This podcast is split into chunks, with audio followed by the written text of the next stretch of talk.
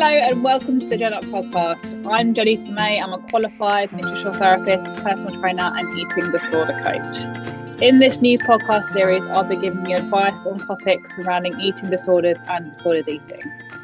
Each episode is inspired by the kind of questions I get asked all the time by my community. If you want to ask me anything, you can find me on Ask Gen Up on TikTok and on Instagram.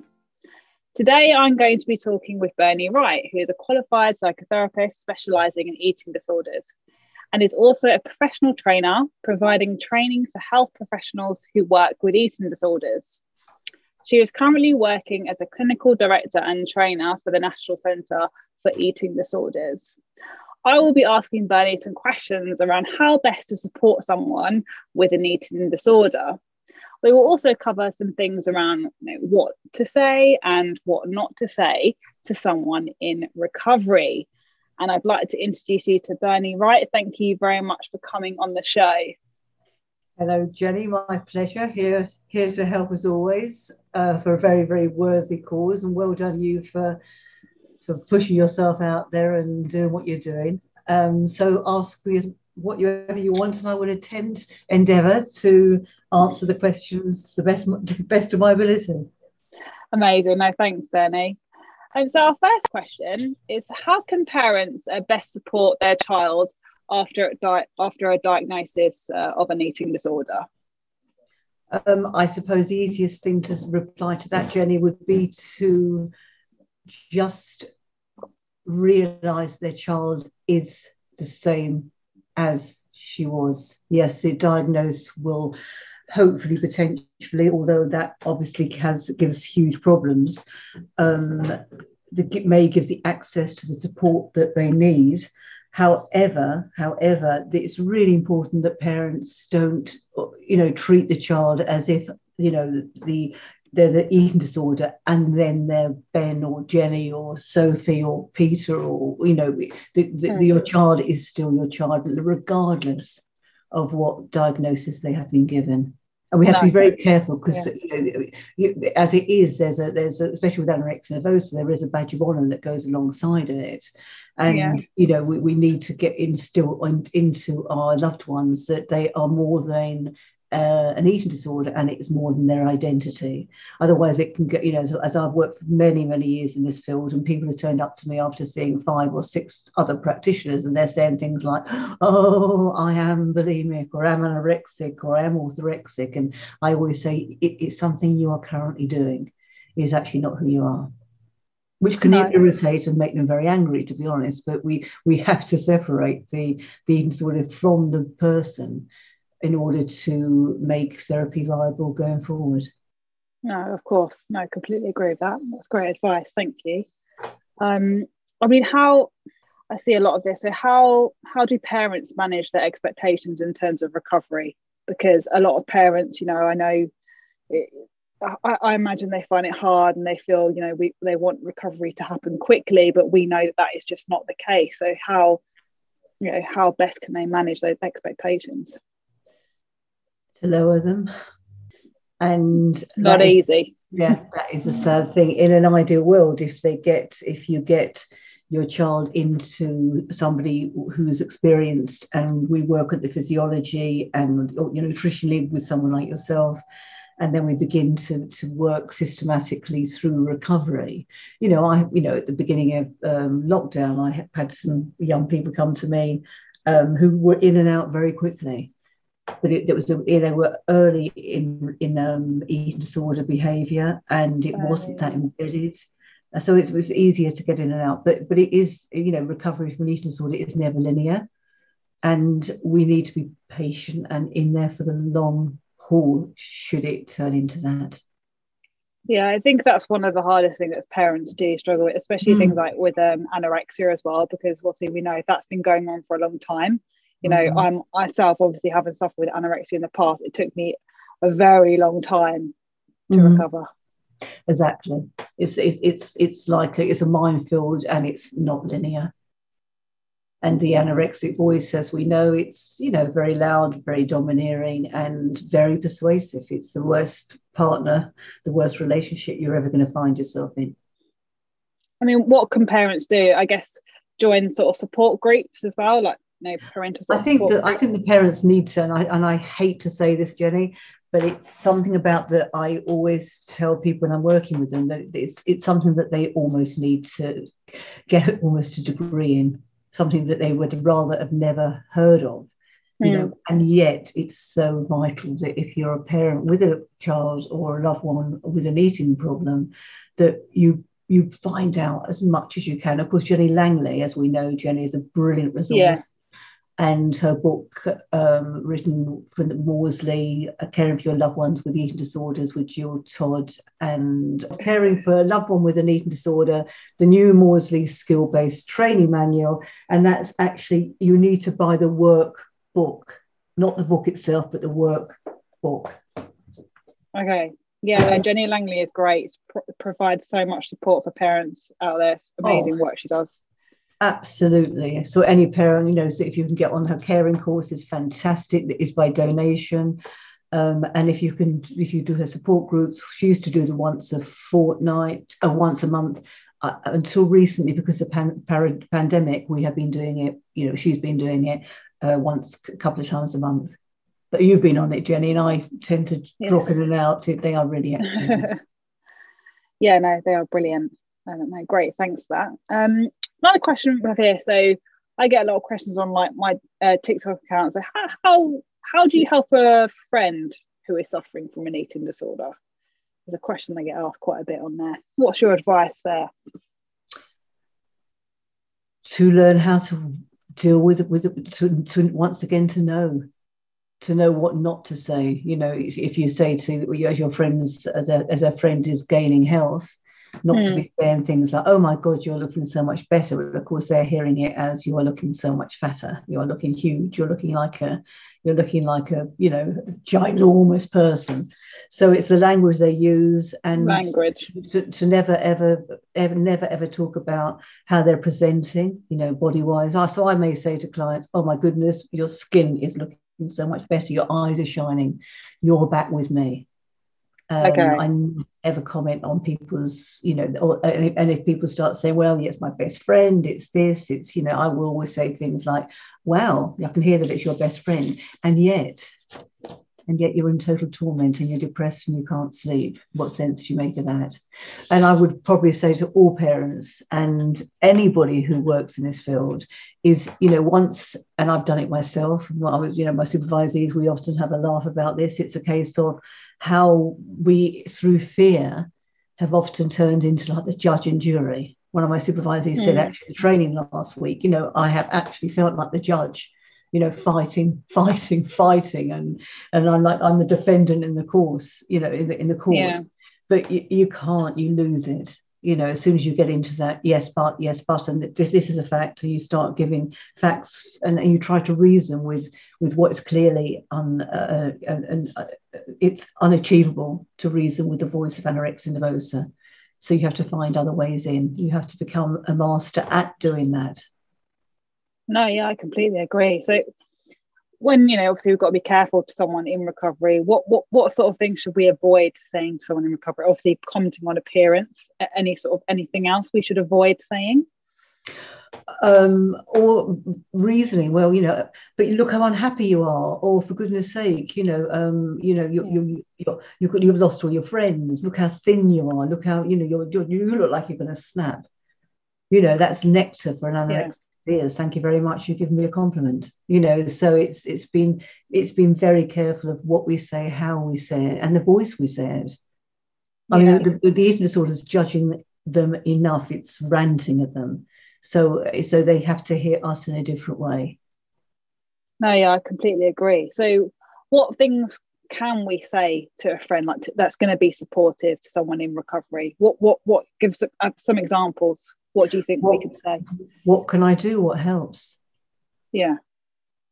You look, you know, you sound, you, you sound like you, are looking as if the voice is very loud today. What can I do to support you to turn the noise down? Shall we go for a walk? Do you fancy, you know, find out what your friend wants to do, distract them, delay and distract, distract you know, find things that they want to do, hobbies they like. The, you know, the person is still there.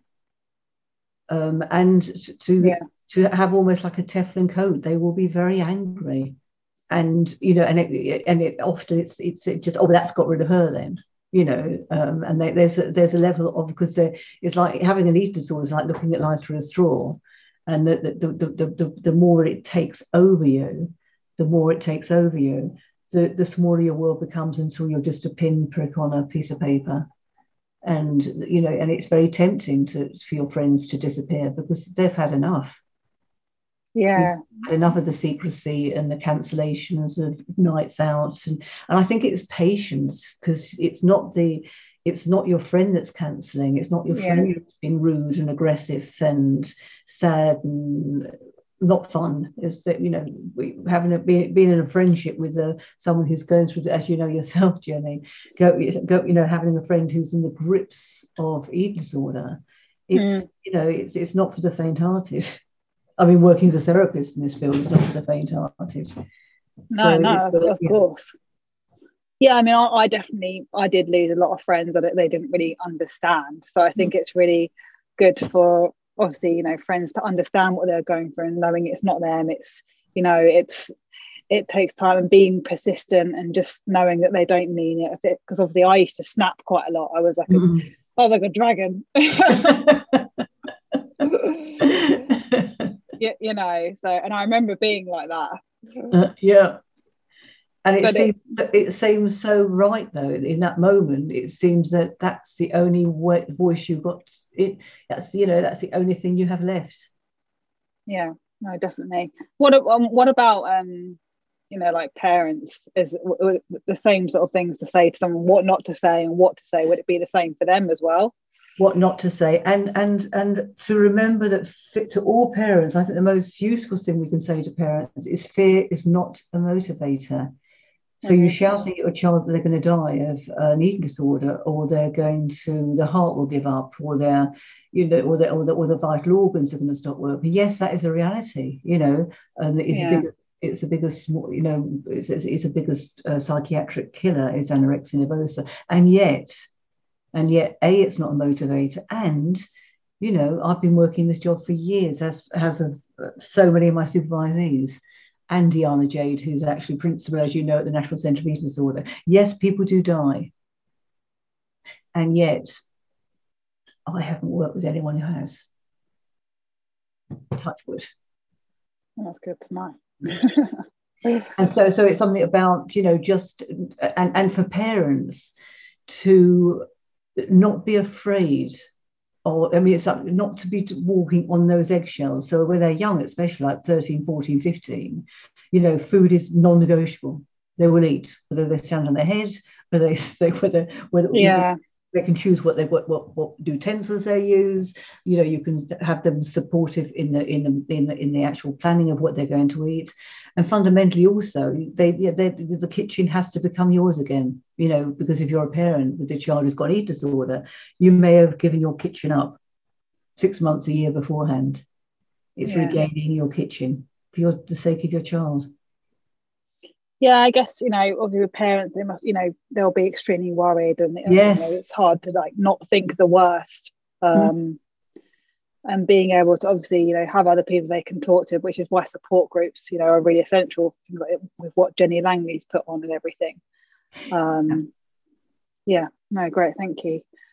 Um what about and, and, and before, before Jenny, and to, to remember that when people do get seriously ill it is when their body mass index has has gone significantly low. Yeah. So most of the people that myself my supervisors work with you know, yep, of course, you know, it can escalate and it can go down with sparring very quickly. And yet, even the client I've got in hospital at the moment with a, went in with a body mass index of 12, you know, she will live. She yeah. will live. No, it's, it's, it's, good. I think we all need to hear that, Bernie. So thank you. um, this time, about... this time, and if I just want to also say that yep. the first time when you're in hospitalised with anorexia nervosa, it's normally not fatal um, it becomes as, as you become a revolving door patients, the the risks of um, things um, being long terminal are do increase as time goes on. So I'm not minimising it. You know, it is a is a is a significant um, killer. Of course. Oh, thank you. Uh, one question here we have is um, how, you know, in a school setting, how do teachers help support a student in recovery from an eating disorder? What advice would you have for teachers? Obviously, we're unfortunately we are seeing a rise in eating disorder and disordered eating within schools. Um, so, how do teachers support students? To be aware, um, I think it's the duty of every school to actually make sure that the teachers are aware of the signs. You know, that the child who is is increasingly looking more and more exhausted, who you know to get sort of almost like a, holistic care of you know watching the child's you know keeping a third eye and i know that schools are phenomenally busy but the child who's never seen eating or spends yeah. the time pushing the food around her plate or jumps up as soon as she's eaten to go to the toilet yeah. or is getting increasingly increasingly increasingly tired and exhausted and brings lunches in that are never eaten and and behavior you know if you see a child continually continually going back to get more food you know, that, that, you know obviously we're, we're, talking about overeating and undereating because we're you know binge eating disorder is the, the, the biggest eating disorder we're going to have. Um, and that's mm. what people do tend to forget. Anorexia is um, is is horrible horrible. And yet it's the binge eating that we will that's most of who will be presenting to us, Jenny. And we also need yeah. to remember that um, that it's people, you know, atypical anorexics. It, anorexics um, often are in normal bodies or larger bodies. Yes. So the schools not to assume, and that's that that seems to be a something that I've struggled to, for people to actually take on board, is that you know it's not the skeletons that end up mostly with people like myself. The skeleton people who will end up with a body mass index of 12, 13 in hospital, yeah. Mm. Um, they are seriously at the end of, you know, at, at the end, unless they get some significant um, input, both psychiatric and, you know, and, and physically.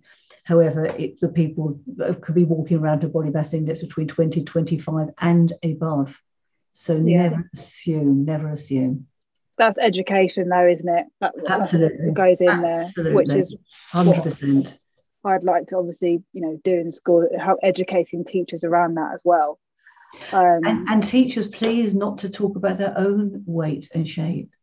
Yes. Know, that, that i'm you know that astonishes me jenny how many schools that happens in you okay. know, or a teacher that's restricting, or a teacher that's a vegetarian. You know, that's absolutely yeah. If a teacher decides to be a vegetarian by her own choice, that's perfect. But not to start discussing her her her, her, her eating habits with her students, and it, it does happen far more than we'd like, especially in okay. No, that's a really important point to make. Actually, avoiding things like diet talk or going on a diet or losing exactly. weight. Okay. Mm yeah. I mean another question that this has come to mind on this is that I see what your opinion is on this. Uh, what about um, students that are well, i've heard that students are sort of being made to eat in front of their teachers so they're being monitored um, to eat especially like at lunch times do, do you have an opinion on that at all? Do you what, what's your do you agree with that or?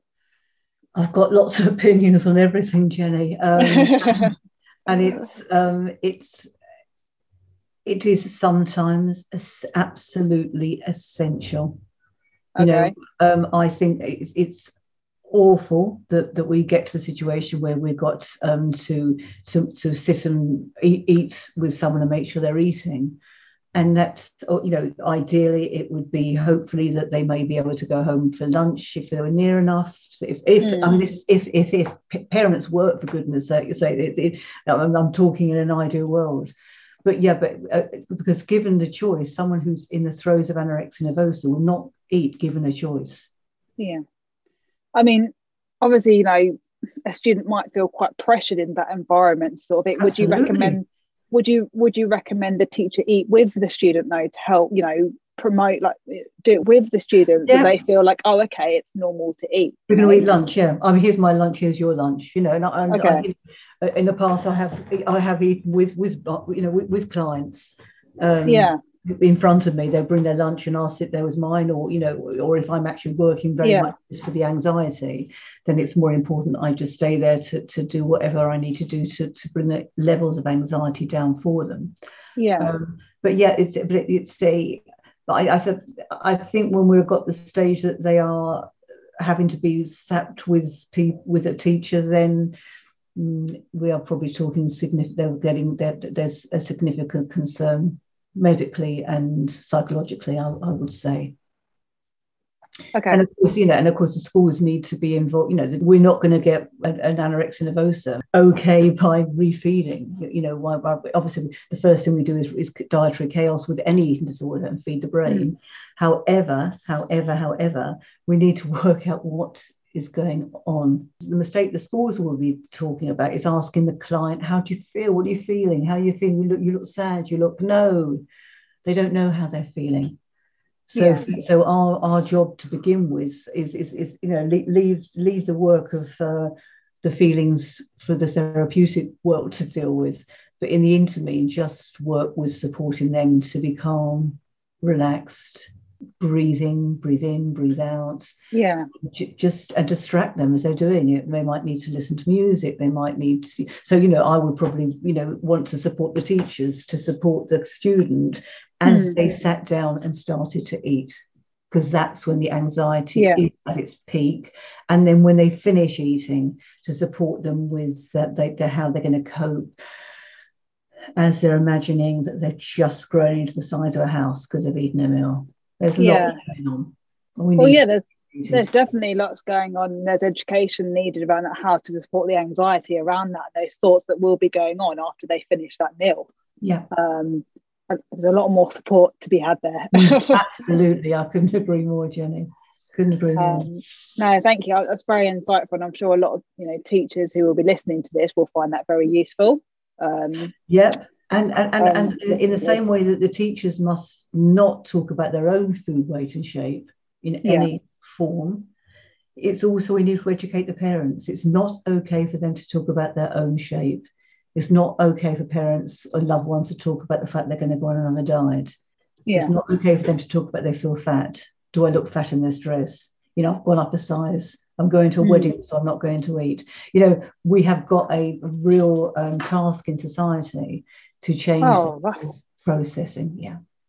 That's a massive task. I mean, obviously Yeah. during really during COVID, all that Mm. I saw that was marketed was you know everything around weight loss and, and you know losing weight and fitness. Exactly.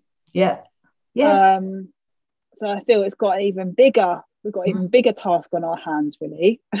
exactly. Coming out of coming out of uh, COVID, we're still in it. Um, has created so much anxiety, so much fear, so so so much of, and eating disorders, as we know, have absolutely escalated beyond any. I mean, we were, all- you know, we, we must be clear though, Jenny. We were always coming here.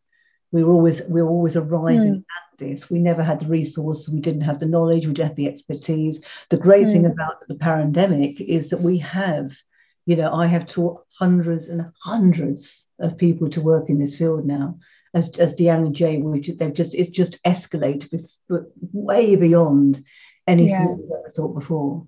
So yeah, so that would be one of the great things that people now are beginning to get willing, ready, and able to work within this field. But we need we need education, knowledge, expertise, Yeah. and we need to move forward with less fear. Schools need to stop being so scared.